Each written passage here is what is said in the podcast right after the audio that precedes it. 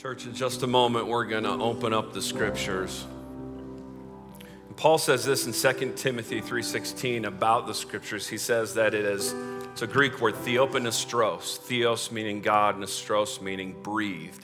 It's God breathed. Do me a favor, take your hand and put it as close as you can to your face there and say this with me breathed. Did everyone hear that? We all heard it. Did you feel it though? Yeah. See, the unique thing about the scriptures is, is that yes, we can hear it, it connect, it can connect within our five senses, but it has the ability to go much deeper than that. And my prayer, my heart today is that it would connect to your soul. If you feel comfortable doing this, would you just hold out your hands like you're accepting something? Father God, we're here this Sunday morning not for nothing. We're here for you. And God, some of us, we're on the brink, we're on the very edge, and we need you. God, and some of us, we're just used to the routine, and we need you. So, God, move past our five senses today and connect soul to soul, God. Deal with issues that we have, God, and issues that we don't even know of yet we want to meet you today. So we open our eyes and our ears, God, to you. In your name we pray. Everyone said, Amen. Amen. All right. Well, turn to someone as your seat and say, Man, you look great today.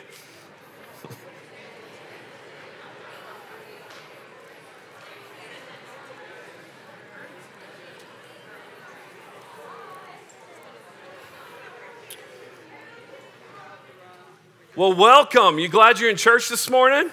Yeah. yeah. Well, my name's Jake, man. It's my pleasure to be here this morning. I want to welcome everyone, especially those joining us online. Uh, we're going to have fun today. Is that okay to have fun in church? Okay, five people, that's okay.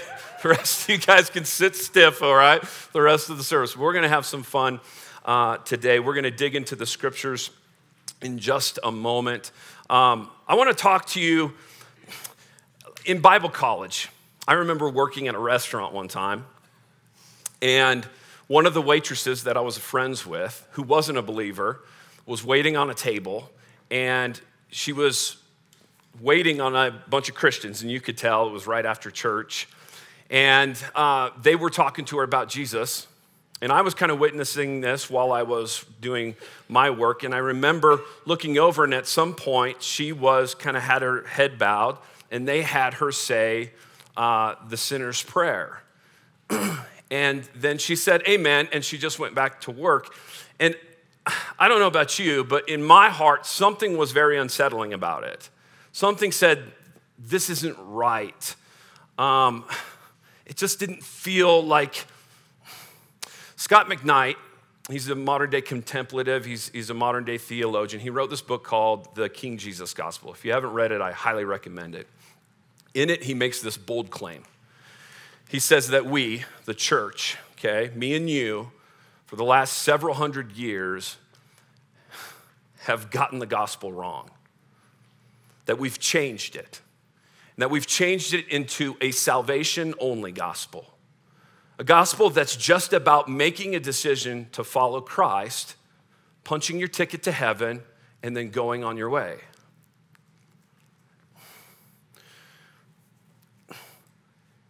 I think we can relate to this. I think we see this in culture today. Don't you? If, if it's just about, what is the gospel, by the way? We could have a whole message about that, right? The gospel literally means the good, the good news. And if we look at how the disciples lived, if you read the book of Acts, it is major difference between what we see today in the church. Am I right, or is it just me? Dallas Willard, he wrote a book called Divine Conspiracy. I love it. And he describes this salvation only gospel like this. Listen to this quote The gospels of sin management presume a Christ with no serious work other than redeeming humankind. And they foster vampire Christians who only want a little blood for their sins, but nothing more to do with Jesus until heaven. Oh. Now, listen, I know you're going to kick back a little bit and say, salvation's good though. Yes, it is. But if that's all the gospel is, then I think we really missed it. If the gospel is only about getting to heaven, then all I'm doing is managing sins every day of my life. And, and here's the other fruit that we see of this it puts God at a distance, doesn't it? Right? I make a decision, okay, I'm going to heaven, everything's taken care of. God, you do your thing, I'll do my thing, and we won't meet again until we get to heaven, right? And, we see how we live this. So, I read a book a little while ago. It was called Radical Christianity or something like that. Radical Christianity, right? I'm like, okay, this is gonna be good. It's gonna really challenge me. Do you know what one of the chapters was in it? Read your Bible. really? Is that where we're at now? We're reading your Bible is radical Christianity? I think we've missed it. If the gospel doesn't affect every part of my life, how I live, how I talk, how I have community, how I work, how I parent, if it doesn't affect every part of my life, then it's not good news. Right? The rabbis, used to teach their students. And they would take the text and they would say, The scriptures is like a jewel. If you hold that jewel up and you shine a light on it, you'll get a thousand different reflections of light, and it's beautiful, isn't it? But here's what makes the scriptures powerful if we twist the gem just a little bit and shine that light on it, you get a whole different perspective of light.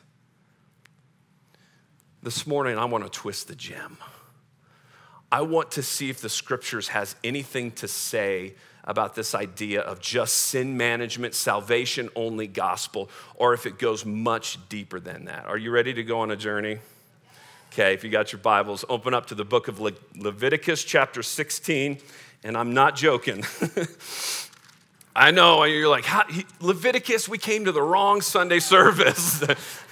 I love Leviticus, man. It's full of blood and guts, and it's got everything you want in an epic narrative. The Day of Atonement should be the title of chapter 16 there. Now, there are seven Jewish holidays and festivals in the calendar year. There is four in the spring, three in the fall to launch the fall festivals and Jewish holidays, you have a holiday called Rosh Hashanah. Everyone say Rosh Hashanah. Nicely done. Rosh Hashanah is the beginning of the new year. We celebrated it, remember, with the apples and honey, if you were here, you know, a month ago or so. And, and Rosh Hashanah also is the inauguration of something called the 10 days of awe. Everyone say 10 days of awe. Now, the 10 days of awe was, was a 10 day period of, of fasting, of reflection, of, of deep soul searching. This was 10 days when you would pause life and you would reflect on your own life, and not just your own life, but you would reflect on your community life. And you would ask hard questions like, How am I doing? How are we doing? Where have we fallen short this year? Where have I fallen short this year? The, the Jewish uh, people would describe this time as almost agonizing. Like, like you were, it wasn't just, a, you know, okay, here we go. It was deep soul searching. It was, it was really going, God, I want everything exposed in my life. Where am I falling short? Now, this would all lead up to a festival, a holiday called Yom Kippur. Everyone say Yom Kippur. Yom Kippur, are also known as the Day of Atonement. Uh, atonement means to cover over. Now, central to the Day of Atonement, or Yom Kippur, you have a tabernacle, you have an altar, you have a couple goats, you have a high priest. Now, what we need here this morning is a high priest. If we could get a high priest here this morning, I could show you how this actually looks because you got to remember we're dealing with two cultures Western cultures and Eastern cultures. Eastern cultures deal more with narratives, with pictures. East or Western cultures, like the ones we grew up in, is more definition and list driven. Yes, that's what I'm talking about. So, so if I were to say God loves you, typically in a Western mindset, we would say, of course, God loves us because A, God gave his son. B, he, showed, he gave us the scriptures. C, right? Not that this is wrong, but in Eastern culture, it's more like once upon a time, there was a son and a father, and the son said, Dad, I hate you. Give me all your inheritance. You hear me? So, everything, eh, the imagery that we see in Leviticus, the imagery that we see with everything, with all the rituals, they're all a symbol of something bigger, something greater. You'll notice our high priest, he's decked out and it is all intentional. Everything represents something. You'll see the 12 jewels. Anyone know what that represents? The 12 tribes. So, you, your tribe, as you looked upon the high priest, you could see the jewel that represented you. It would be like looking at, a, at an Olympic athlete and seeing the American flag and going, that's, my, that's us. He's representing us. Now, are you an Olympic athlete? no. You're like, I don't know. Well, let me think about that. No, but it represents us. He, he is going on behalf of us, right? So when you look at this and you see all the tribes, what are you saying? That's us. That's all of us. All right, Leviticus chapter 16, verse 3. We'll start there. But in this way, Aaron, the high priest, shall come into the holy place with a bull from the herd for a sin offering and a ram for a burnt offering. So he goes in, he has to make sacrifice he has to make sacrifice because he's got to make sure he's clean. Why does he have to make sure he's clean? Because he's representing us, right? He shall put on the holy linen coat and shall have the linen undergarments on his body. The only reference to underwear that I know of in the Bible. And he shall tie the linen sash around his waist and wear the linen turban. These are the holy garments. And he shall bathe his body in water and then put them on. So, you have this huge holiday. This is incredibly holy, even to this day. Okay, the Day of Atonement is regarded as a major holy holiday. It is the, the uh, pinnacle of all the Jewish holidays because this was the day that your sins and my sins were to be forgiven for that year. Now, I want to show you a picture of here the tabernacle. This is, would, have, would have been where God dwelt Early on in the Old Testament, you'll see the altar there. There you have uh, in, in, where, where the Holy of Holies would be in the back there. You'd have the entrance there. Uh, go to the next slide. This is would have been the second temple. All right, so this is the temple. It, it's gotten much bigger, right? Much more modern, you can see. This would have been the temple that Jesus would have worshiped at, that he would have gone to. Now, on the Day of Atonement, they estimate that there would have been about 219,000 people that would fill this area here.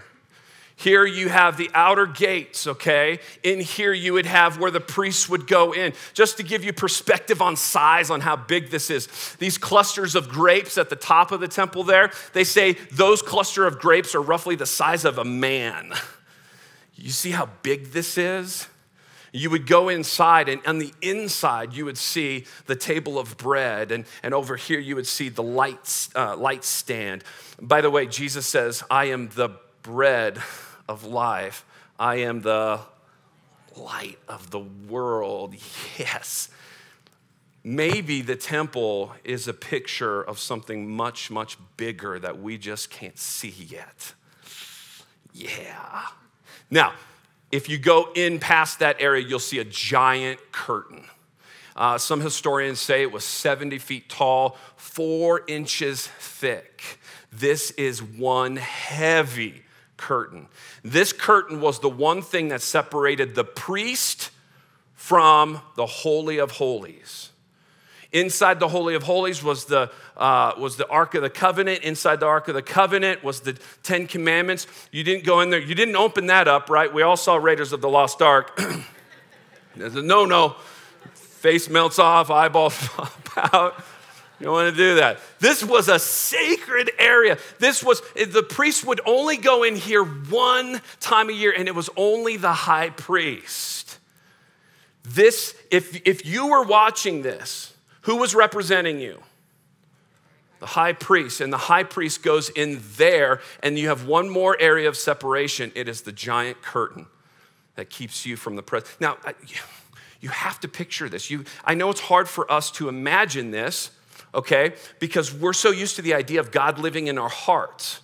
But, but to a Jewish person in these early days before the Holy Spirit, before Jesus, that was not even, especially in a culture, you know, where polytheism was so huge, where it was many gods, you had this idea of one God, and that one God lived and resided in one place. Where? The temple inside the Holy of Holies. This is where he was.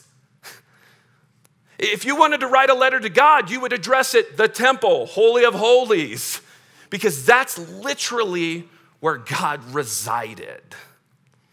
Now, you saw in the scriptures there was reference to him making a sacrifice wearing linen garments. They would go to great extent to make sure that the high priest was pure and holy okay he would bathe you, you read that right uh, if, you, if you scour the sources you'll find written historical documents that tell us the priest the night before the day of atonement would there was literally a priest assigned only to keep the high priest awake the whole night before the day of atonement just in case he would have a nocturnal how do you say that in church? I don't know.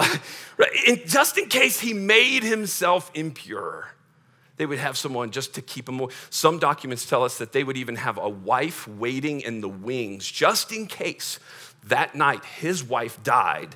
They could marry him that quick so he would not be defiled. Now, why would they go to this extreme a measure?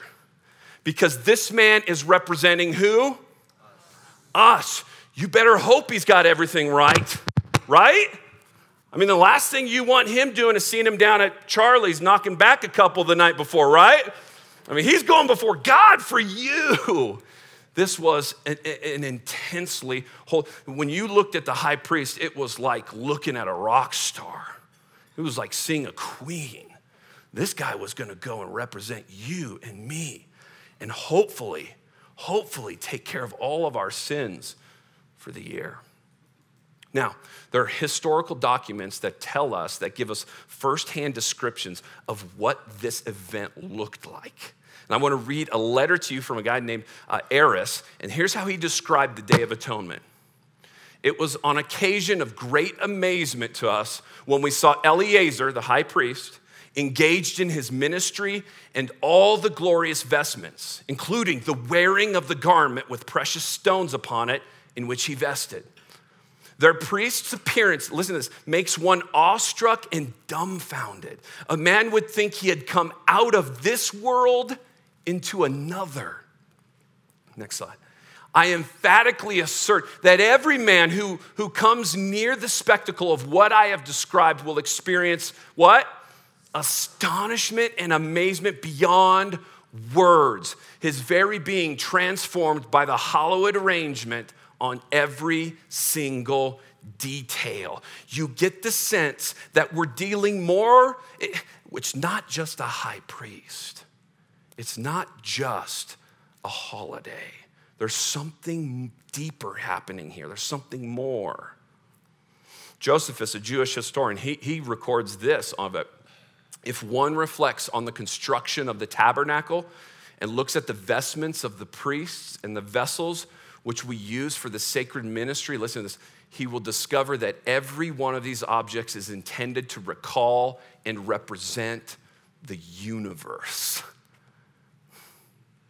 It, it's like it's like heaven and earth is kind of meeting and the line is getting blurry here. Do you, do you see this, this uh, awestruck kind of event like being painted out? It wasn't just a note, something much bigger was happening. Verse 7. Listen to this. Then he, the high priest, shall, shall take the two goats and set them before the Lord at the entrance of the tent of meeting. And Aaron shall cast lots over the two goats, one lot for the Lord, and the other lot for, what does your Bible say? Okay, there's all kinds of, we have Azazel. You say, Azazel, what is Azazel? Okay. Azazel means this to take away. Everyone say, take away. Now, uh, Tyndale, when he transcribed the Hebrew Bible into English in 1530, he came to Leviticus 16 and this word Azazel, and there wasn't an English translation for it. So he made up a word. he, and he used the word escape goat. And then a couple years later, we dropped the E, and it's become what we know the, the scapegoat. But the actual word is Azazel, to take away. So one is for the Lord, the other lot for Azazel, and Aaron shall present the goat on which the lot fell for the Lord and use it as a sin offering. But the goat on which the lot fell for what? Azazel shall be presented alive before the Lord to make atonement over it, that it may be sent away into the wilderness to Azazel to take away. Now, what we need is a live goat.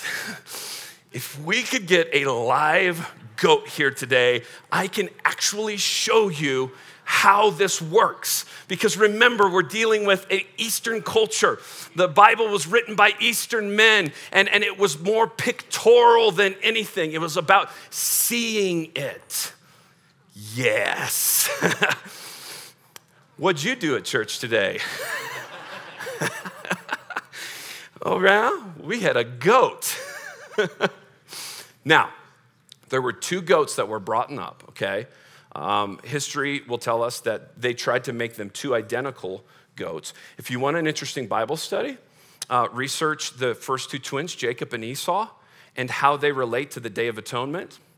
Pretty awesome. I'll, I'll save that for your small group, okay? but they would bring two goats up. One was cast lots for the atonement, okay, to cover over. So one would go get sacrificed, okay? They would, they would put that on the altar. The second lot was designated for Azazel, to, to, to be the scapegoat. So it's not like one goat is getting the better deal on the half, okay? They're both gonna have a bad day for the most part. All right, listen to this. Verse 20. You got to picture this. You got to see this. Verse 20. And when he, the high priest, has made an atoning, uh, atoning for the holy place and the tent of meeting and the altar, he shall present the live goat.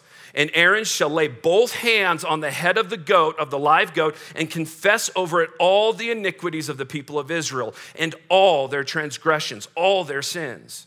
And he shall put them on the head of the goat and send it away into the wilderness by the hand of a man who is in readiness. We'll come back to that. And the goat shall bear all their iniquities on itself to a remote area, and he shall let the goat go free in the wilderness. So, at the pinnacle of this ceremony, at the pinnacle of it, is this extremely holy moment now where the high priest would go over to the goat and put his hands on the head of it and 219,000 people sit in awestruck silence watching this. Because inside of their hearts, inside of their minds, listen, listen, listen, eyes on the preacher. Maybe they're thinking this kind of thought God, let it be me. Let it be my sin. Let it be my shame. Let it be my guilt.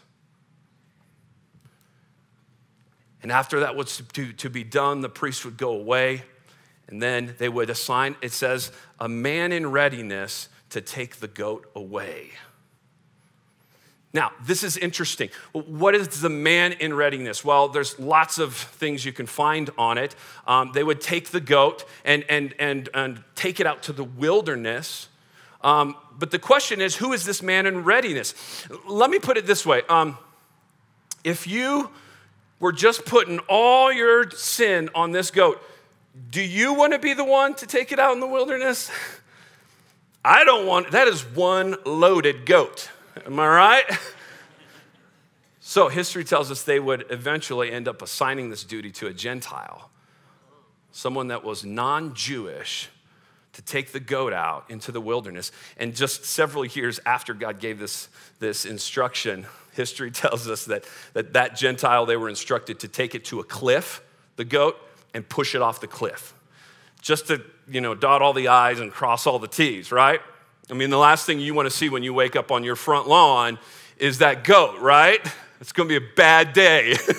that is one loaded goat there. now,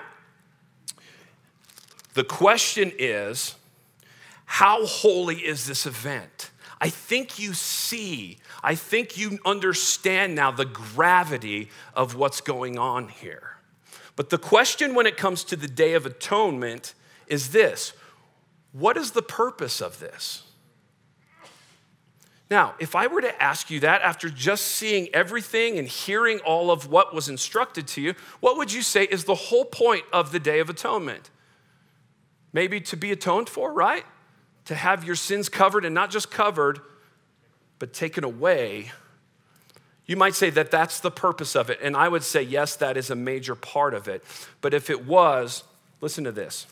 I'm going to read you this verse. It's at the very end of Leviticus 16. At the very end, after God gives all the instructions of what to do, in verse 30, he says this For on this day shall atonement be made for you to cleanse you, and you shall be clean before the Lord from all your sins. Now, this is interesting because if this is the point of the Day of Atonement, why would God explain it at the very end of his instructions? Don't you think if, if there was a main reason that God would lead with that, right? I mean, you don't give instructions to your kids and then give the why at the very end of it, right? There's no motivation. Well, we find out God actually does give us the why at the very beginning.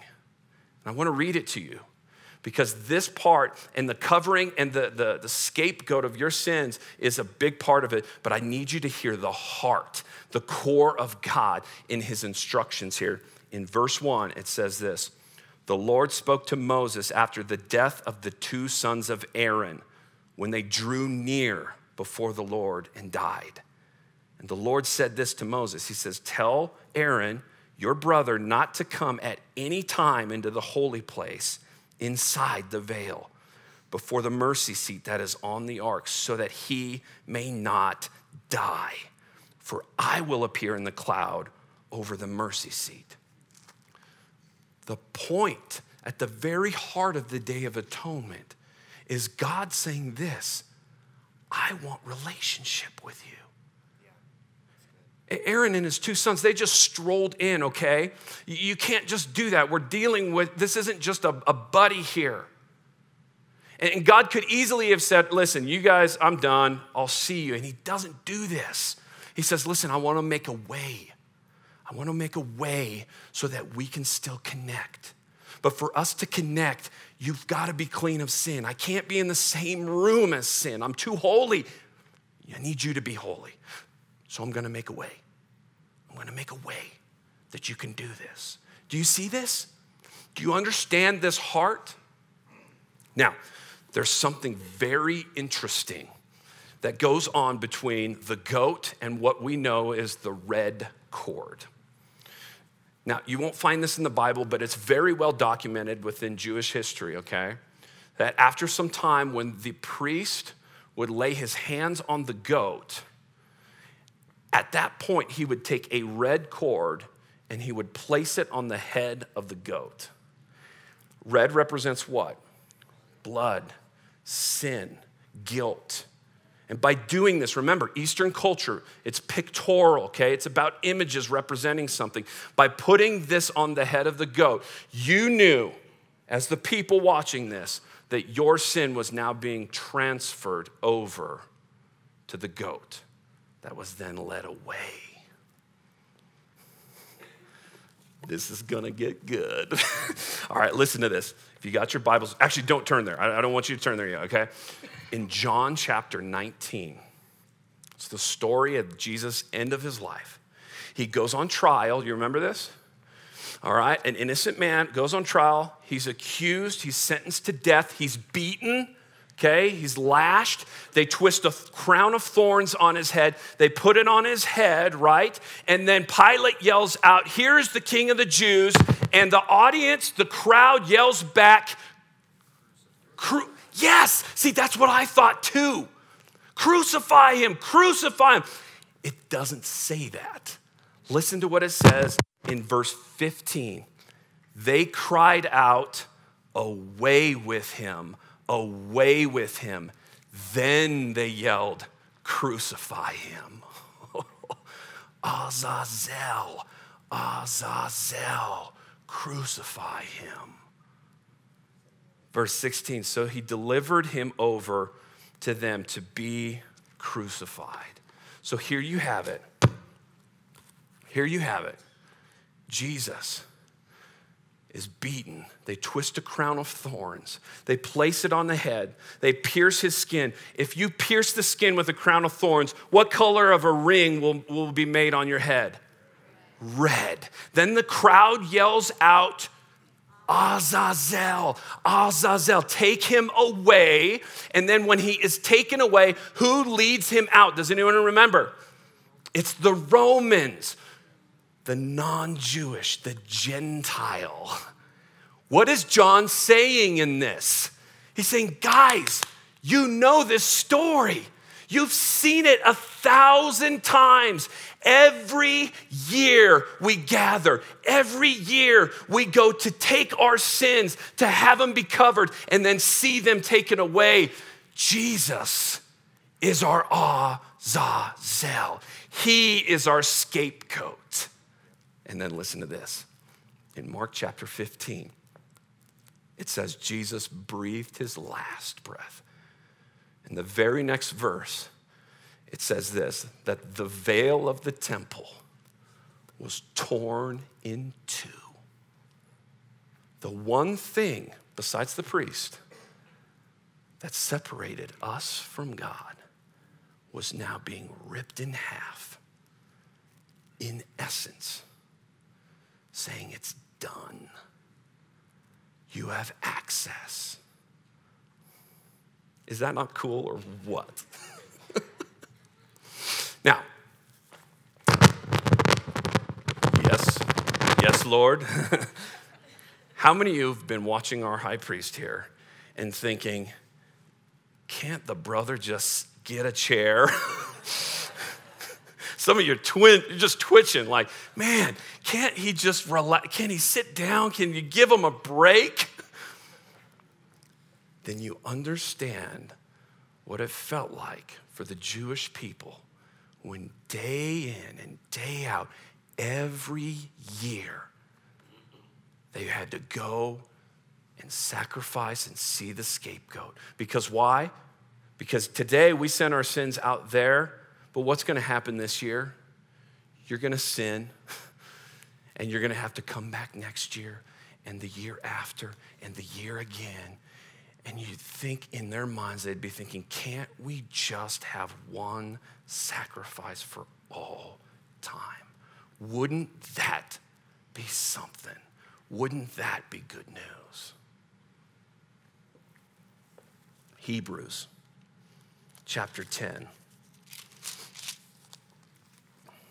verse 1. For since the law has but a shadow of the good things to come, is a shadow the details of something? No, it's a vague image of it, isn't it? Since the law has but a shadow of the good things to come, instead of the true form of these realities, it can never, by the same sacrifices that are continually offered every year, make perfect those who draw near. We know this, we've seen this. Otherwise, would they not have ceased to be offered, since the worshipers, having once been cleansed, would no longer have any consciousness of sins. Verse 3 But in these sacrifices, there is a reminder of sins every year, for it is impossible for the blood of bulls and goats to take away sins. Verse 11 And every priest stands daily at his service, offering repeatedly the same sacrifices which can never take away sins. But when Christ had offered for all time a single sacrifice for sins, he sat down at the right hand of God, waiting from that time until his enemies would be made a footstool for his feet. Listen to this for by a single offering, he has perfected for all time those who are being sanctified. You and I are being sanctified. Why? Because we had one priest that went for all time to represent me and you, to take your sin and not just cover it, but to take it away. If that don't get you excited, I don't know what will. Check this out. You'll find this in the Mishnah. It's a Jewish commentary, okay? So let me just read. You're not gonna find this in the Bible, okay? But you'll find it in the Mishnah, a Jewish comment. It was written by rabbis who did not believe, okay, that Jesus was the Messiah, okay? The Mishnah tells us that this practice of the red cord would go on the goat, and then the priest would take the red cord and he would hang it on the altar or at the temple gates, okay? And then magically, mysteriously, overnight or over the next couple of days, it says that the red cord would turn white. you remember that song? Oh, precious is the flow that No other fount I know, nothing but the blood of Jesus. The Mishnah tells this that in the year 70 AD, for no apparent reason, the red cord and the process of the red cord turning white stopped happening. The temple was destroyed in 70 AD. 40 years, it says, before the destruction of the temple, this stopped turning white. That would be roughly around 30 AD, around the time Jesus started to minister, to heal the sick, to preach the gospel. It's as if God was literally telling everyone what used to work no longer works anymore. The system is done, it's over with. You don't need it because you have one sacrifice, one scapegoat that took your sin and my sin and he took it away. And now Christ resides in you. Inside, listen, let me describe it this way. If you take a, a, a dead corpse and a live body and if I were to cut the dead corpse, how long would it take for that corpse to heal? It never would, would it? Why? Because there's nothing inside of it that can help it heal. If I cut a human being, how long would it take to heal? A couple days, maybe, right? Why? Because something is inside of it that's beginning to make that heal. Church, when sin comes up in your life, the old system used to be like a dead body, it would cut it, and you, you had to wait till the day of atonement. There was nothing inside of you, but by Jesus being our sacrifice, He's now residing inside of us. So when sin cuts you, when sin wants to tear you down, you know that Christ is inside healing that wound so you never see it or use it again. it's gonna be good. Can you hand me that chair? Yeah, bring that chair up here. Now, in just a moment, our high priest is going to come and sit down. and he's going to come and sit down because Jesus Christ has sat down. And he sits next to the Father, waiting for the kingdoms of this earth to become the kingdom of his Father. And he's did this and he's going to do this because the work is done. It is finished. The sin is gone. Now, it doesn't mean that we don't still deal with it, right? It doesn't mean that we still that we don't have that struggle. We see it, but we don't have it residing in us anymore. So, when the high priest sits down, I think it would be appropriate for us to celebrate. How about you? maybe when the world comes to you and me and says, you should be ashamed. When our friends, when our own person says, Do you remember that sin? Do you remember? Maybe our proper response should be, I don't see a goat around here. Maybe when the shame is so heavy that even walking in church feels inappropriate, maybe our response as a community, as an individual, should respond you know what? The goat has left the building. It's about freedom, it's about deliverance. Maybe when you feel a thousand miles away from God, and the redheaded stepchild of all of the Christians, maybe you should remind yourself that the veil has been torn and there is no more separation. You have the Spirit of God living inside of you. There are times when we should celebrate the things that really matter, church. Now, we're gonna celebrate. I wanna raise the roof, if you will. I believe the Greek word is partay. now, I don't know about you, but I cannot celebrate sitting down, right? Now, in just a moment, our high priest is going to sit down. And I know some of you are respectable, highly looked up to individuals in your community, but we're not in your community. I, know, I know some of you later this afternoon, you're gonna watch a man in tights carry a ball across the line and you're gonna shout and hoop and high five and then come to church and be hallelujah. Maybe the whole point of these yearly festivals was God was God telling us, I want you to have rhythmic uh, uh, patterns in your life when you properly celebrate. I was reading about how most of the festivals fall within the full moon. And it's as if God is saying, I'll take care of the lights, guys. You take care of the music, and we're going to have some fun, okay?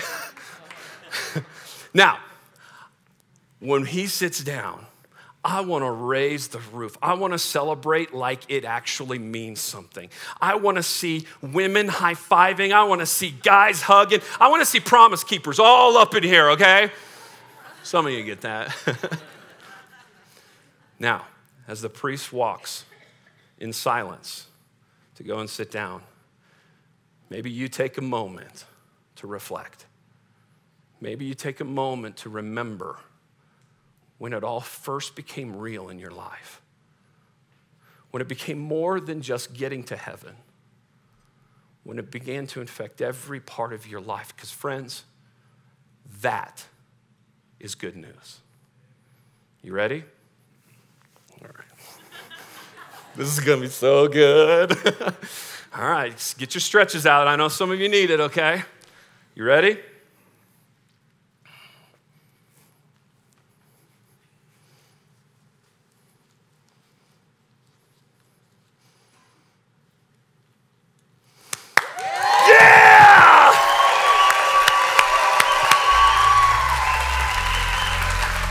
Thank you, God. Thank you, God. Woo!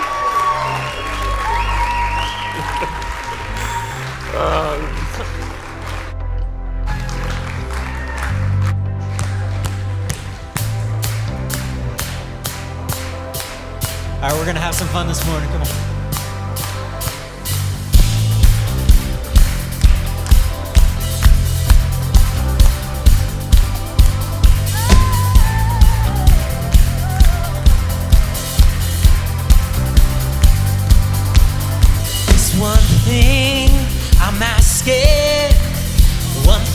I'm needing. A moment that's passing is not.